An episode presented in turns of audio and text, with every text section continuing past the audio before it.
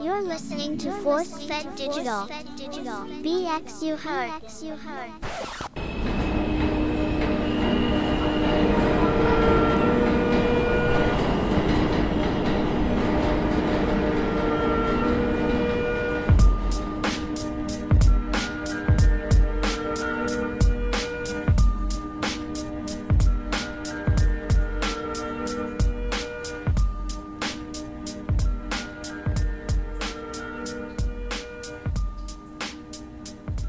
Yo, yo, yo, what's going on? It's your boy Kingsbridge Rich.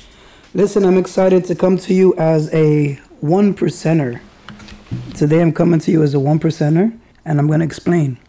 So, statistically, if you get up until this point where I'm at, past 21 episodes of a podcast, then you have surpassed, you are now a part of the 1%. And so, big round of applause to yours truly, Kingsbridge Rich, because we are now on episode 22.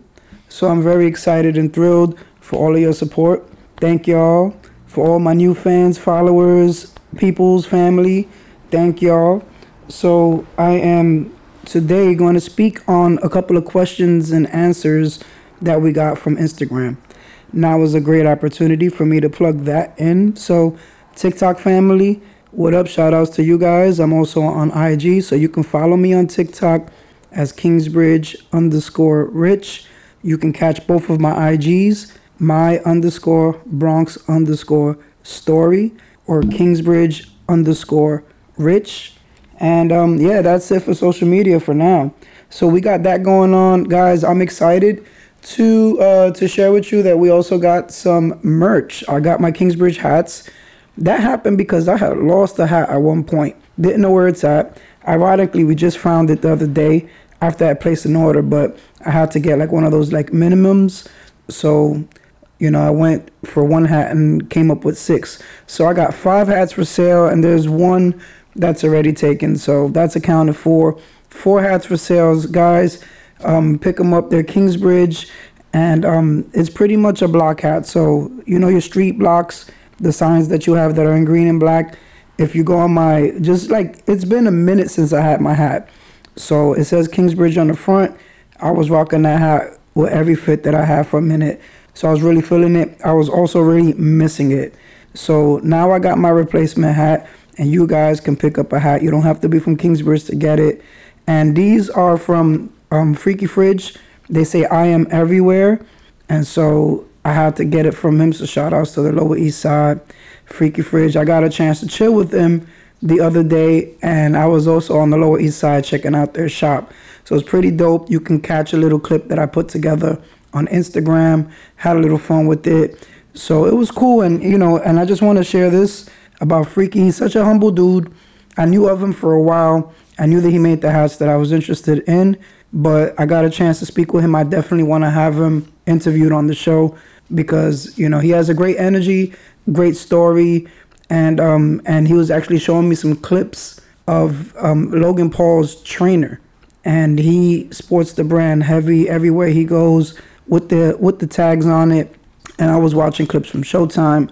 I was watching all kind of YouTube clips all over the place, and it just showed me. And so, in seeing how humble he is and how much people like mess with him heavy, and and you know the whole area and stuff, just is like a person that has roots in Lower East Side, him being you know on Lower East Side, it was pretty dope. And so, like us Bronx heads, we got to rock like that.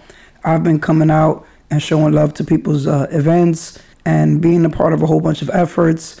And so, you know, I just don't want this to be a podcast. And I've always been community oriented to a degree, but it's been a minute that I was focusing on just myself. So this is good, and there's a lot of exciting stuff that's going to come along on that note. But I um I know for one, what I wanted to do for a while was deal with question and answers. And so I asked, and this is the second week I'm talking about it. So please, guys, you know, shoot on over to anywhere where you can contact me and send me a message, please, and just like let me know something that you would like me to um to bring up, like a not, not just like a whole subject, but if you have a question about me or Kingsbridge related or Highbridge or Bronx related. But I got two questions. I'm gonna um open up my notes on the phone, give you a little glimpse of the two people who contributed. Now, this made me have to focus on gangs. I did touch on gangs a little bit in the 90s but both of these questions had to do with gangs, and both of these questions come from folks who are from the Kingsbridge area, and so they're they're younger, they're in a younger generation. And what do we see now? We see a ton of gangs and block gangs, and you know all the you know crime is is where it's at. But you know, I just want to get a chance, to, like I do on social media, where I bring you like it's like a flash from the past. When you get to my to my social medias and stuff, I put all these clips and videos. You know, everybody knows me for having like throwbacks, whatever. So it's interesting to get these questions from folks who are from a different generation because I have to make sure I don't take for granted things that you know were very common for me, whether it's a milestone. So I can I can easily talk about three stores on Kingsbridge, and to a younger person, they might have never experienced that. And so uh, I have these two questions that I'm going to answer, and uh, one of them is from. They're both from IG. One of them is Andrew Lewis, and then the other one is Contraband Blazing. So these are the two accounts. Follow them if you if you so choose to, and shout outs to them because they also gave me um, a shout out and they showed me love and support. Told me that they rock with the with the page, and they also rock with the podcast. So you know, on that note, just thank you for that, for your support, and wanted to give y'all little flowers at the same time. So here you go. We're on Angel Lewis's question, which is How was it growing up in a mixed family of Puerto Ricans and Dominicans? And the second part of that is Did you ever have to choose sides growing up in the Bronx with the Nietas and DDP? And so I'm going to answer that question on two perspectives. One of them being like, you know, just kind of the distinguishing differences being that I'm mixed half and half. So I have the mother side Puerto Rican, father side Dominican. So I'll address choosing sides and what that looked like, or sides kind of presenting themselves to be a better side, for lack of better words. And I want to paint that for you. So, um, but more particularly, the question is about growing, taking sides, growing up in the Bronx between like Nietas and DDP. So for those who are not familiar with gangs, Nietas is a Puerto Rican gang. Um, you know, you, you would see more Nietas in jail, but we're talking the 1990s. And in the 90s, a lot of these people who are, you know, these types of gangs that were in the jails were flooding into the streets as well. And one of the major gangs in the streets were Latin Kings.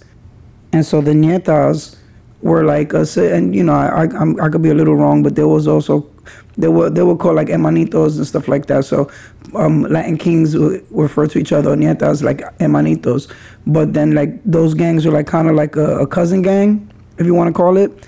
So they also had like a universal handshake amongst them, and that was the wave. And so back then, when it came to gangs, you had very Puerto Rican gangs like the Nietas, very Puerto Rican gang like the Latin Kings, but you also had Dominican gangs as well. And so in the streets that I had to choose between either of them, who I was going to chill, and I didn't have to choose between them, but let me paint the picture for you. So with the gangs, and, and I'm going to take you to 1993. So this is high school. I'm getting on the train, traveling to high school now. I'm going across stops. So I'm seeing more of the city, more of the borough, and what's around at the time coming out of the subways are tons of people with beads. And so tons of beads everywhere. And at the time, it wasn't just like your Latin Kings with the yellow and black. You also had Zulu Nation.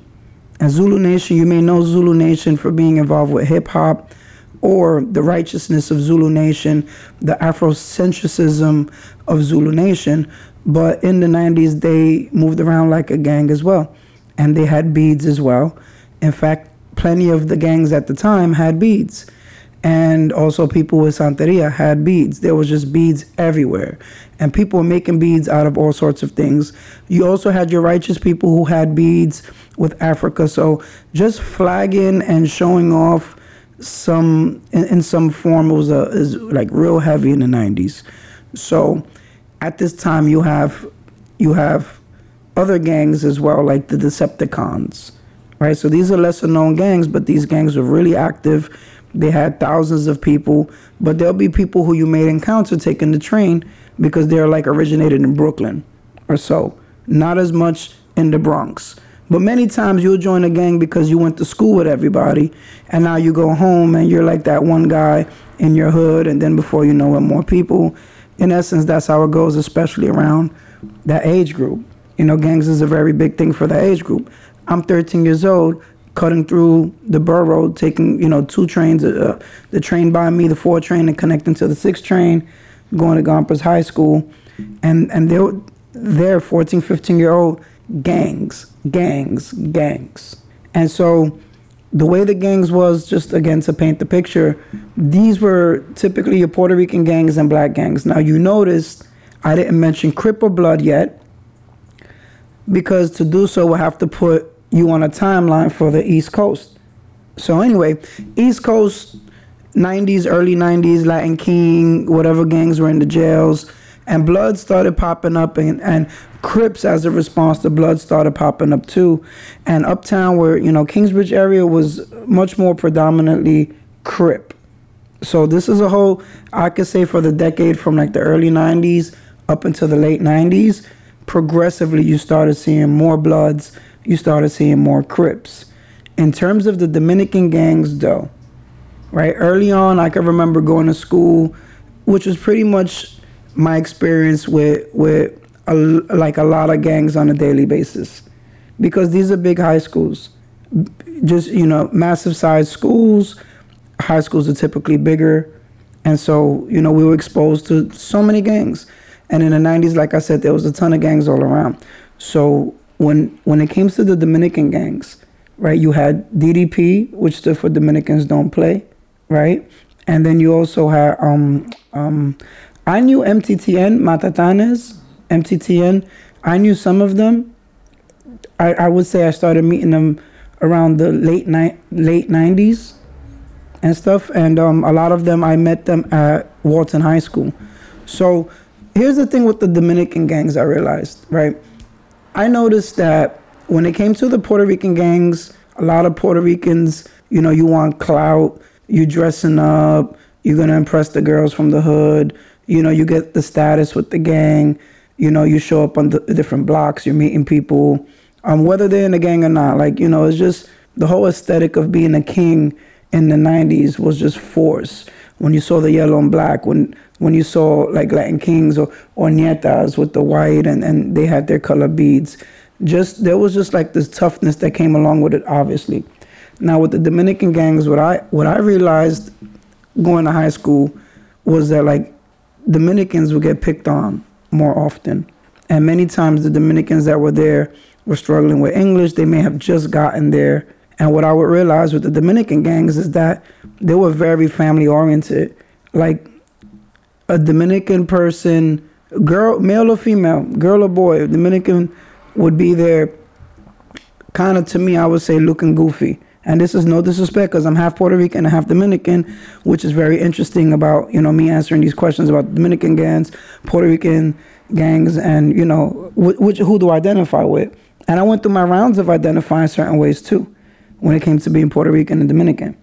But with gangs, Dominican gangs were like real family oriented and protecting even like the least of the Dominicans there, the frail one, the nerdy one. Like it wasn't just a group of tough guys, tough girls. So I, I recognized that and I realized that and, and it was it was interesting to me because they were also real like they were cool to hang out with. Because when I started having issues with like bloods, I was gravitating toward like Dominican gangs. Now it's funny because in the early '90s, I had this thing, and look, it's funny because I'm half Dominican, I'm half Puerto Rican.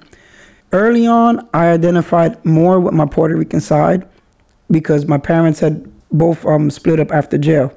So they both get locked up together. My father's Dominican, my mom's Puerto Rican, but my father did five years. So I'm with the Puerto Rican side. My mom really didn't bring us around the Dominican side. So I'm not exposed to culture. I'm not even exposed to Puerto Rican culture, to be quite honest with you. You know, it wasn't like, you know, I grew up around soul music, American music. You know, Spanish music was bodega music. And, um, you know, I wasn't I wasn't directly influenced by Latino culture like that. I didn't have any kind of cultural expressions at home. I spoke English. I'm a, by the way, no Sabo kid. I know a lot of people don't like the term. I'm a no sabo kid, guys. You know, and so to be a Puerto Rican, New Rican, uh, half Dominican, it comes with its pressures when you you're not familiar. When you can understand Spanish and you can't speak it, you're not fluent with it.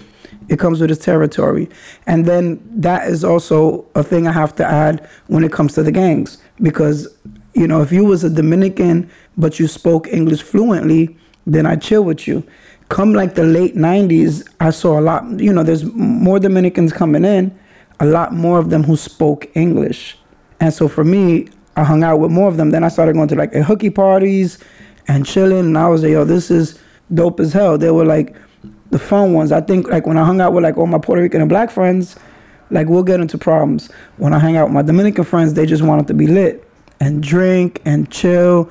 And then from there i started meeting like more dominican families and chilling in their family. And, and that was my experience with culture. In fact, when it came to culture, and not to get off too much about the gang part of it, because like all of this intermixes anywhere with the whole urban scape of even down to the dancing, which is what I'm gonna get to. I got more involved in my in my roots as a Boricua, as an Afro Latino. I got that from music. I didn't get that from home. I didn't get that from the family. It came to me through hip hop. It came to me through the breakers. It came to me through house music. It came to me by the type of people involved in the culture directly in New York City, in the Bronx. And so I got a chance to get that for myself. And for me, it wasn't given to me in the home. I was a no sabo kid, and I grew up on American music, on, on light rock, rock music, like th- this is what I came up with, and hip hop too, because my mother had me when she was she was pregnant of me at 16. So when the age is that close, it's like you come up with the same music to a degree as well. All of these, this is this is to paint the picture of the times. This is to paint the picture of home, and the kid that goes into the street and joins a gang or hangs out with the gangs. So the Dominican gangs existed more as protection, as safety Puerto Rican gangs like were the ones that were known more for being Puerto Ricans, like the Nietas and Latin Kings, you know, out there, some making money, drug money, other ones just, you know, just mobbing and getting together and doing what you do when you're in the gang. I don't want to spell it all out. But point being, when it comes to Dominican gangs and it wasn't really a choice for me. And then when you think about the Bronx, we're really segregated. I was in a little gang called KFH when I was what, 13 years old black, Puerto Rican, Dominican, and we had one white friend. And he was like the white that called his mother by his front, first name, her first name. Yeah, Alex, like, mother, hey, Leslie, he'll call her Leslie. I'm like, that's your mom? Like, that's the kind of white? Yeah, the white that calls their parents and first name. That was him. And he was down in the gang too. But um, at the time, as a No Sabo kid, I wasn't gonna, you know, I, I, I remember in like the early 90s 93 94 that the majority of the dominican friends i went to school with did not speak english in fact when i was in elementary school they messed up and they put me well that's another story. I was in esl class as a no sabo kid. I don't want to get into that right now. That's another trigger. But anyway yeah getting back on track. With with time i think in the late 90s you saw more bloods more crips and now you saw more Latin people in those gangs. And so now, when it came to Latin gangs and how you knew Latin gangs, it started looking different.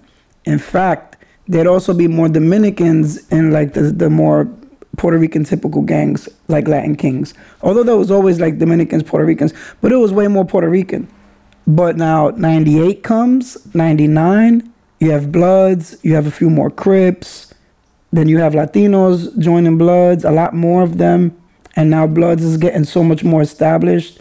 And Crips is getting so much more established on the East Coast here in the Bronx and New York City. And so that was the progression. And the time that we came, so it wasn't always like that, right?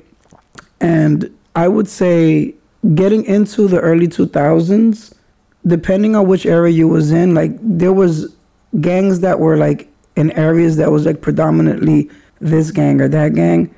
But a lot of a town was just blocks that were crews, like graffiti crews, that ended up selling crack. You know, people were just boosting or stick up kids from a block that would go take over other people's blocks, get work, and now they got work and they're able to like you know open up somewhere else. And so it wasn't that that was a blood block or crip block. Like when I knew gangs, I didn't know gangs like the way the West Coast knew gangs. I knew crews. So stick up kid crews. It was you know money crews, crack black crews, and this was from the 80s into the 90s. You know you had you know the crack when crack was in crack vials. When you had the crews were by the color tops, red top crew, orange top, you know, and then they moved to bags or whatever. But it was crews, money crews, graffiti crews that start selling crack and stuff. And so I didn't know gang the way people knew gang. I knew gang, Latin King, Nieta, Zulu Nation, and just crews. I wasn't I wasn't really I didn't really have to deal with the idea of gangs in my neighborhood. I had to really deal with that going to school. Even to the point that I got cut by Bloods outside of my school, on the corner of my school, in fact. Got in a fight with the dude, and um, his boy came from behind and, and cut my face and got blooded in. So for me, I only had to really worry about gangs when I left the block because in the area, I knew all the people who was doing graffiti. I was with all the people who was the stick up kids, and people came from other blocks to my block to make money. So for me, I came outside into that block. It, it was not it was not me worrying about leaving the area. And when I left, I left to like work somewhere real quick and then come back. And that's pretty much all I did. So yeah, that was that was pretty much my take on on the question when it came to Dominican gangs. I never ne- I never needed to make a choice between when it came to race because the people I was around was based on my language and that was a divide for me. But when it came to the time that around the late 90s there was more Dominicans that was speaking English, I was rocking with them and it was fun. Before that, there was beef even between Puerto Rican and Dominican, which is odd because we all Latino and I know nowadays it's not as much so, but back then it was like that too because the Puerto Rican gangs was set it on the Dominican gangs often there was this big stabbing that happened in 93 and um, between Clinton and Walton. The meetup, the meetup was at Clinton High School. The Nieta, Zulu, Kings, everybody was going there. I don't know what month in 93, but it was 93 or 94. And um, and so everybody was there meeting up from the different gangs all together and throwing up the universals. But they were all gonna go troop down to get the matatanes at Walton. And so I remember I got sent home that day by a king because the dude that was calling shots was calling shots. I said what's up to him because I grew up on the block that he came from, and his whole family was like king, and uh, he was he was like second generation, and all of that. But he was a few years older than me. So I went. I said what's up. I haven't seen him in a long time. He saw me there, and he sent me home. And he's like, No, nah, no, nah, I don't want you out here and it was love, but I was here acting like, oh no, yeah, I want to be here, I want to do this, whatever. And it turned out later that you know a few people got stabbed up. You know, when I got cut in my face, I started hanging out with the matatanes because they also didn't like the bloods. And the way I met those matatanes is that I was wearing a blue bandana. I was only wearing a blue bandana so that bloods could see me and try to get at me. And then they was like, "Yo, you crip," and I was like, "Nah, I just." And then I pulled out a knife. I was like, "Yeah, I just do this, just in case some bloods, something dumb or whatever." I wasn't really thinking, but yeah, there was, "Oh, you man, cool." And then I started chilling with them ever since. House parties, music, merengue, Durango boots, leather jackets with the flequitos, hair gel, Mac cologne, wide leg pants. What? It was lit. But I had a good time, man. And so that's my take on Dominican gangs and Puerto Rican gangs. I didn't have to choose between them. The second question comes from Contraband Blazing. My question would be Was there always gangs on the bridge like they are now? And so this kind of borrows from the first question. They're very similar, which is why I decided to just kind of talk on the subject of gangs and, and the, you know, what, what it meant for me traveling through the city as a kid with all these gangs around us. That's somebody somebody my age's kid has to have that same experience now because how gangs you got O block and Q block and three block. If my kids heard me say that right now, they'll die. But feel me, like there's there's a gang for every block. And so for a while we had major gangs, you know, the ones we know of Blood, Crip, and everything that you hear. And, you know, those were pretty much phasing out all the little crews that you heard of for for a long time. And now we're going back to there's just little sections off the block. Almost like things are reverting when it comes to gangs and crews what does that look like? You know, so anyway, it's just something to think of. Um, when it comes to, let's see,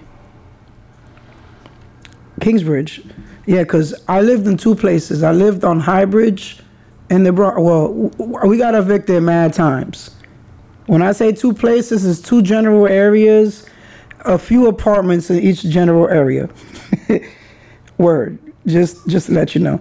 But I want to clarify it's not on so these questions is you know is all from people people from Kingsbridge, but I um I also grew up in Highbridge and when I grew up in Highbridge it was like us us an insane amount of Latin Kings and Nietas in that area.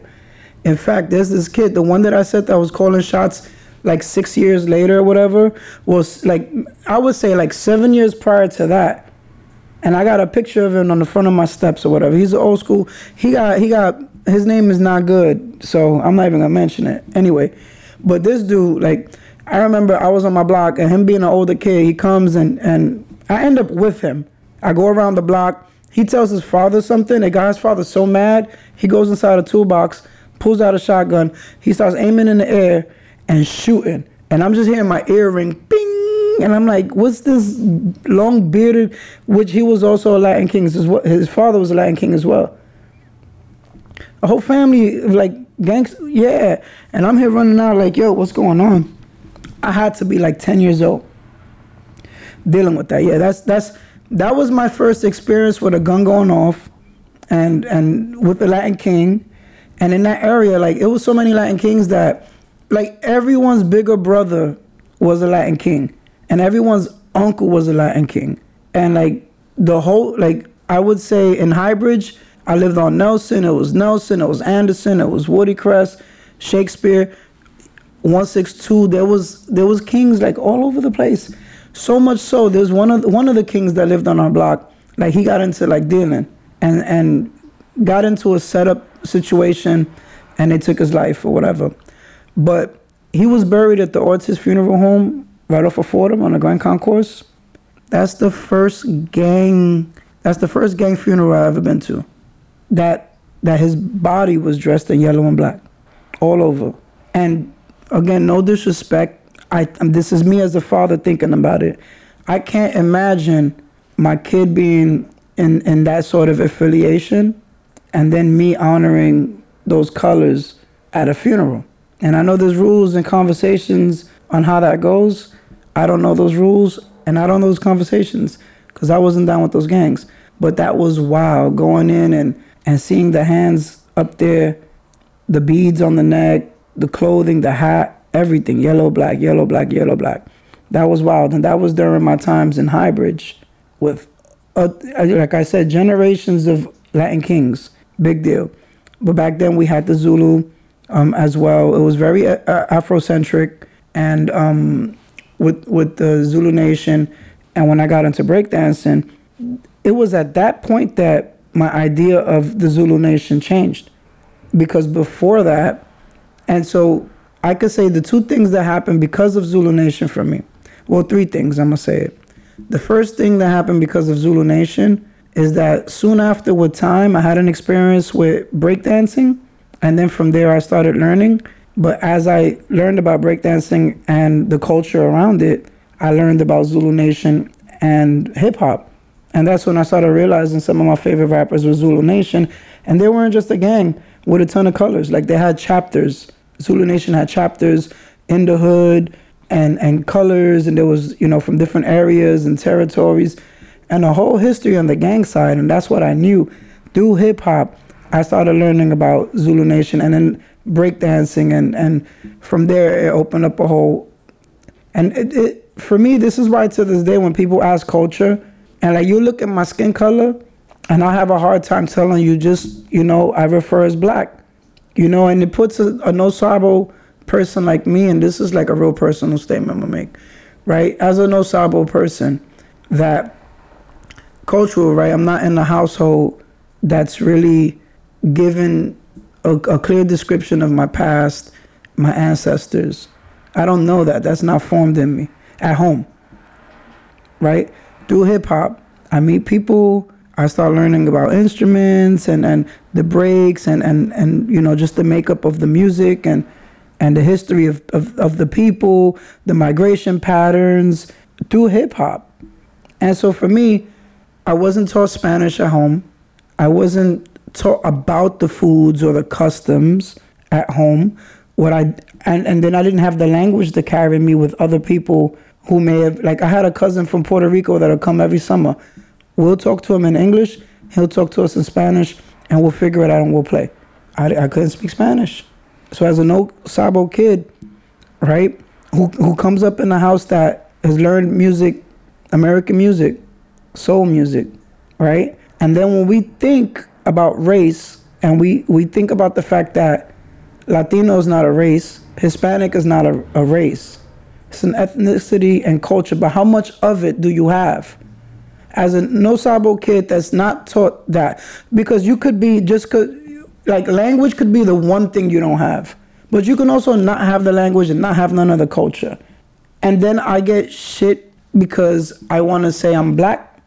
It could be confusing. You look at my skin color and you know you use colorism and it's like that's not your race you could be black and latino oh but because i'm not the right shade then it's not me but i'm not the right shade of white or close to it so that won't be me by features by skin complexion so it's just a real particular place to be in and it could be it's just it's the feeling of not being accepted in either side you know and that's that's a you know that's a challenge and so for me, I want to embrace blackness because this is how I identify, and I want to confidently do it without a part of my black experience being taken away from me.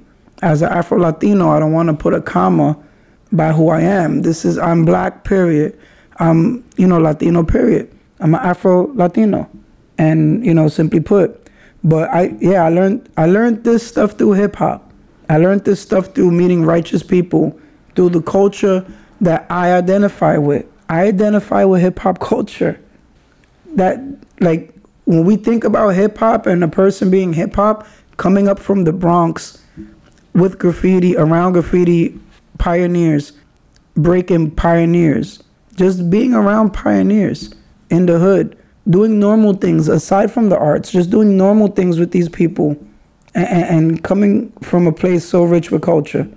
And so it, it was a very interesting time for me. And I learned a whole lot. But it's in those times that I learned my culture and the Africanness of who I am.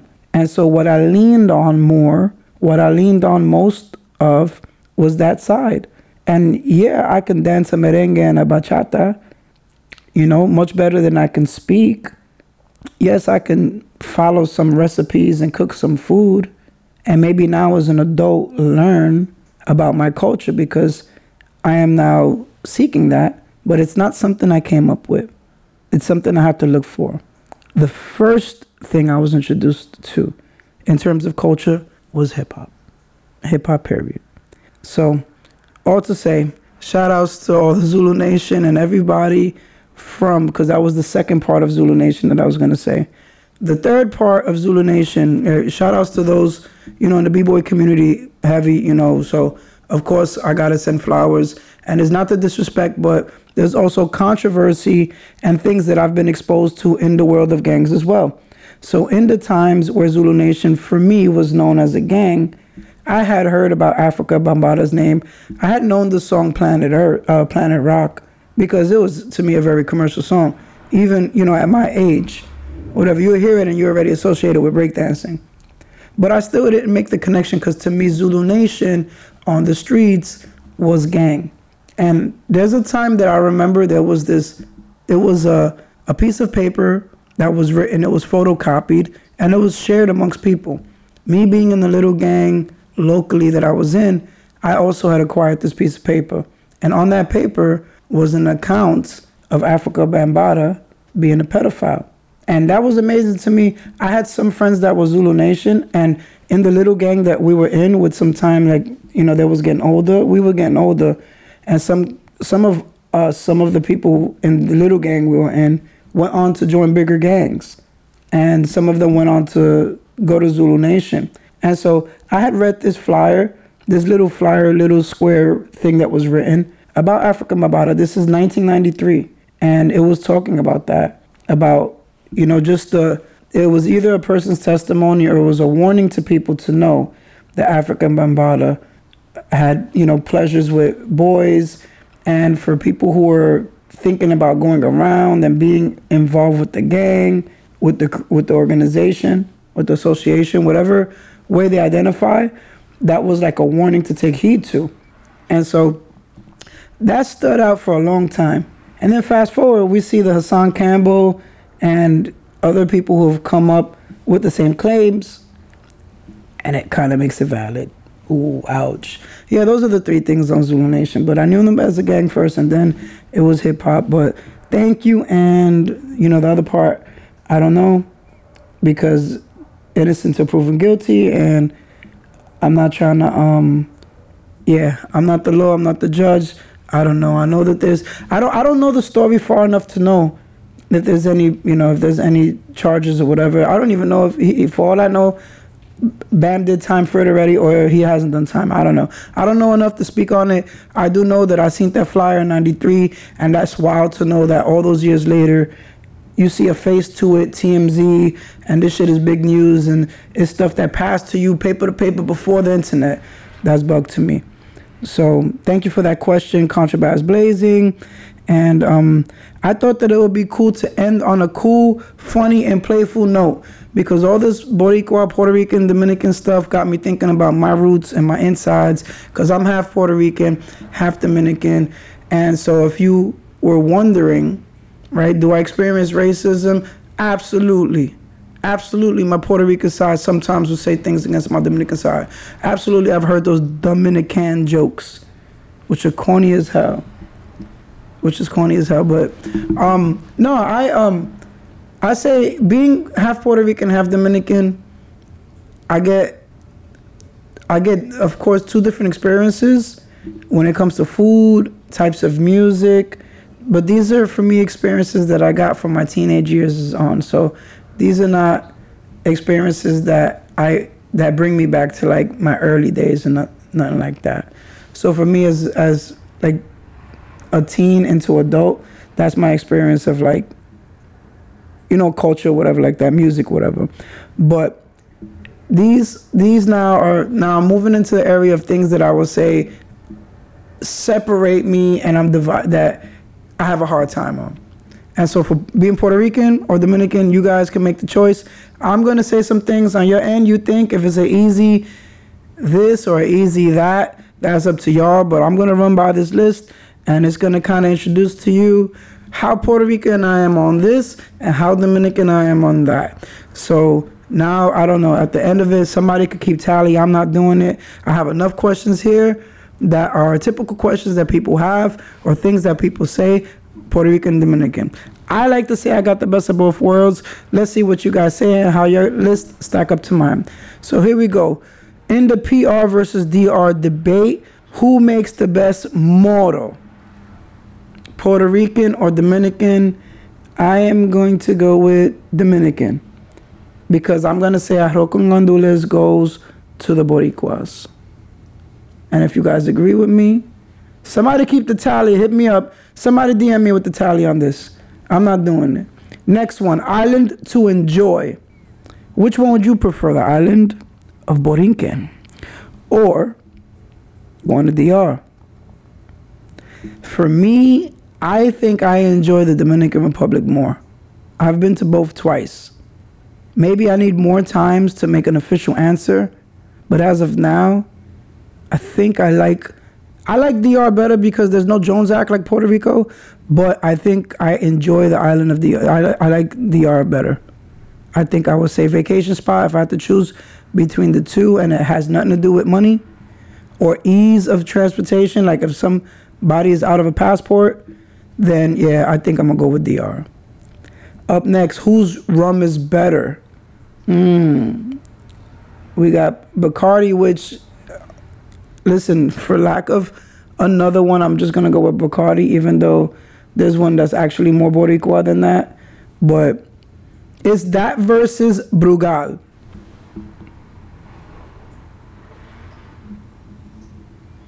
Now, I think you might have to base that on what music you're listening to. Right? Like, if you listen to some salsa, you probably need like a rum and coke. Not rum and coke like that, rum and Coca Cola. If you listen to bachata, you gotta have Brugal or Barcelo. I don't know. I'm gonna give it to Brugal though, so we're gonna go on the R side. And now merengue versus salsa. I love them all, but I enjoy merengue more. If I had to choose the DJ that did not have that playlist, I'll choose the DJ that had merengue over the DJ that had salsa without the merengue. I think I could go to a party and listen to merengue all night. Now I think I know I could, but I can do without salsa playing. I'm not that good at salsa dancing anyway. I'm but yeah, yeah, I'm not merengue and bachata. That's my thing. So I'm gonna I'm gonna give that a you know, a, yeah, overwhelming slide to the to the Dominican side. Yeah, that's what we're doing. Next up, Mama Juana or Pitorro. Mmm. You see, I don't want nobody to hate me after this. I got love equally, but I'm gonna go with Mama Juana. That's my choice. Now, whose sofrito is better? Mmm. That's a tough one. Now, when you think about sofrito, the question would be because Boricuas like to use a lot of tomato paste and reds, and Dominicans like to. Dominicans make the sofrito like on the spot. When you think about it, like you you're dicing all the vegetables right there. Like you you're putting the same stuff that's inside the. So, I don't know. I guess um, I guess I'm gonna go Dominican on that one for the sofrito because the sofrito is like live. it's like right on the spot. Yeah, I'm gonna go with that. Dominican people's uh, sofrito's better. Whose accent sounds sexier to me? Hmm. I think I'm gonna give it to DR. I'm gonna give it to DR. Yeah, I get. I'm sorry, and again, this is no disrespect, but this is coming from a Boricua. But that real, real heavy accent sometimes, I can't even. Yeah, I can't. I can't imitate it. I wish I could, but I can't. That real strong, yeah. So, mm, sex, yeah, cause a Boricua, a strong Boricua accent, hearing it for too long gets on my nerves. I can't hear it. I can't. I can't hear it for more than an hour. Like I have to go get some headphones and put some merengue real quick. Something. Watch a Sanky Panky movie. Something to get my nah. So yeah, I'm gonna give whose whose accent is sexier to me. I would say Dominican. Don't throw a shoe at me, please. um, yeah, Dominican accent. Now, next one. This one's a big deal. Whose potato salad is better? So, if you don't know, when it comes to potato salad, you can have pink potato salad, which is the way the Dominicans make it, or the Boricuas. You're gonna have your white potato salad, which is, you know, just don't make this mistake. Do not get your potato salad from Associated or any supermarket. Bravo, Pioneer. Do Pioneers even exist still? Don't do it. Do not. I don't. Listen, if you see 10 Dominican people behind the counter making sandwiches and, and putting every other food choice out for the buffet, and you see also potato salad there, still don't trust it. It's not good. That whatever recipe is a conspiracy. You're gonna think because you see that many Latin people around that there's no way that there's a bad, and that's not true. And and I've I've I've known this, and still on a lunch break have purchased a macaroni salad or a potato salad that be garbage. All you Boricuas around me and y'all let me do this. Nobody gave me a look and just like, that's not us. We ain't make that. So yeah, but on the fact of which ones I think is better, I'm gonna go with the pink potato salad which is the ones that Dominicans use. They use beets in it, so that's how you get the red. Um, you, they use beets, so that's how you get the red, the red pinkish, the pinkish color. It better not be red, then that, then it's not gonna be good. So definitely pink. So con con or pegao, which one are you going to? Which which one you call it? Is it con con with with, or is it pegao? Pegao kind of describes it, so it makes more sense pegao, but con con sounds better to me. I think con con sounds better than me. I like the way con con sounds. Uh, matter of fact, not that I like it that way. Which way? Which way do I ask for it? Do I ever say, "Let me get some pegao"? I never say that. That sounds too difficult. Con con. Say it twice. Yeah, con con, guys. I'm sorry. So that's yeah. My perfect con con is oh, if you're a pegao person, holler at me. Let me know. Worst insult. Who got the worst insult? I'm gonna line two insults up, and then you guys could choose which one's the worst out of the two. So, huele bicho or mama mama niema? which one sounds worst? Which one is gonna get you slapped by your grandfather hardest? Mama niema, mama niema that's a bad one. All right, on to better ones, better questions. Whose parade is more lit? I think I think the Dominican parade's more lit. I think you guys are arguing. I already know a couple of y'all that's gonna argue with me on this one. Especially we, we went to a lot of Puerto Rican parades together, a whole lot. But nah, I think the Dominican parades are more lit. There's more coro going on. Like you got you got dudes going into the parade with their own guitar off the train, and they're young, like 17 with a guitar and a harmonica, something crazy. You know what I mean? How many instruments? Yo, any and that's the pleasure of being half Puerto Rican, half Dominican. I will roll to mad Puerto Rican parades and festivals. And I'll also go to mad Dominican parades. And every Dominican parade I go to, there's at least three people with instruments. So anyway, ask me which one is more lit. I think the Dominican parade is more lit. Whose men are more faithful? I'm gonna let the scorned women answer that. If you hear that question, please answer it on IG. Please, please, please, guys. Ladies, you hear this question? Answer it for me based on your experience. Which men are more faithful, Puerto Rican men or Dominican men? Which bodega is more popping? Boricua bodega or Dominican bodega? You see, you play the numbers at the Dominican bodega. So I'm, I'm gonna lean on the. You see, all my I know already. I set myself up. All my Boricua friends are gonna turn their backs on me. No love. So yeah, because I keep giving it to the Dominican side.